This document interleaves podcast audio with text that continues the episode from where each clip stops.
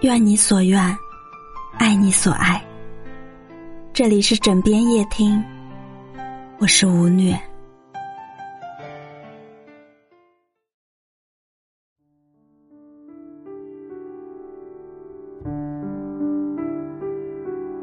罗兰说：“个人有个人理想的乐园，有自己所乐于安享的世界。”朝自己所乐于追求的方向去追求，就是你一生的道路。不必抱怨环境，也无需艳羡他人。人生过的是心情，活的是心态，是有老少年，也有少年老。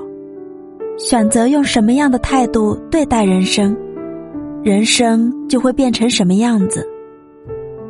一季一人生，四季。皆风景，在这个万物皆可卷的时代，三十五岁成了很多人的一个坎。铺天盖地的三十五岁以下字眼，辣的人眼泪汪汪，扎的人心痛难当。失去机会，担心失业，上有老下有小，各种焦虑像藤蔓，丝丝缕缕缠缠绕绕。压抑感、无力感是将要窒息的痛苦。孔子说：“三十而立，四十不惑。”三十五岁的内心是少年，是青年，是青春的朝气，也有成熟的魅力。有时感性，有时理性，有点孩子气，也有点稳重。三毛说：“人生有如三道茶。”第一道苦如生命，第二道甜似爱情，第三道淡若微风。那么，三十五岁就是入口时微苦，然后慢慢溢入唇齿，渐渐回甘的那味茶，一如盛夏白瓷梅子汤，酸酸甜甜，让人欲罢不能。三十五岁的女人，如池中的夏荷。出淤泥而不染，香远益清。三十五岁的男人，像正穿枝拂叶、用力成长的那棵树，一边往天空伸展更高的枝，一边往泥土扎更深的根。年龄不过只是个数字，怎样过自己做主。三十五岁危机，只是听过，可能从未见过。我们不要被内卷所限制，不要让别人的观念左右自己的心灵。三十五岁的苏东坡进入生命上升的快车道，他畅游西湖，游走风尘，那浓妆淡抹的人生如一年好景。正是橙黄橘绿时，他把自己的三十五岁活出了诗意，活出了浪漫。活在当下，每一天都是最好的，也是绝无仅有的。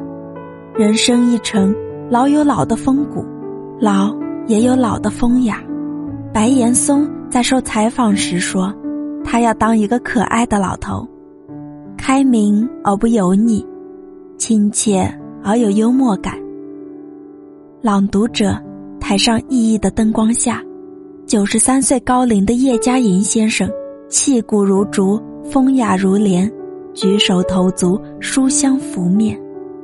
百岁的杨绛先生，洗尽铅华成素姿，那种我和谁都不争，和谁争我都不屑的优雅与气度，成为无数人眼里最曼妙的风景。这样的年老，难道不值得渴望吗？只是在老去的路上，我们要学着善待自己。就用白松岩的话送给逐渐老去的自己吧。比世界更辽阔的是人的内心，要往有趣走，往乐观走，往更大的自由走。诗人杨牧在年过五十岁以后写的《时光与命题》中有这样两句话：“灯下细看我一头白发，去年风雪是不是特别大？悄无声息间。”年龄老了，容颜老了，可是谁说人就一定要服老？古往今来，无数的文人志士不信邪、不服输、不认命，用行动证明人老心可以永远年轻，心底有信念，心中有梦想，年老也可以登上人生的巅峰。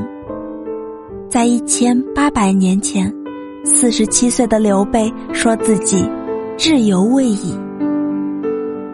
公元二百二十一年，刘备称帝时，他已经六十岁。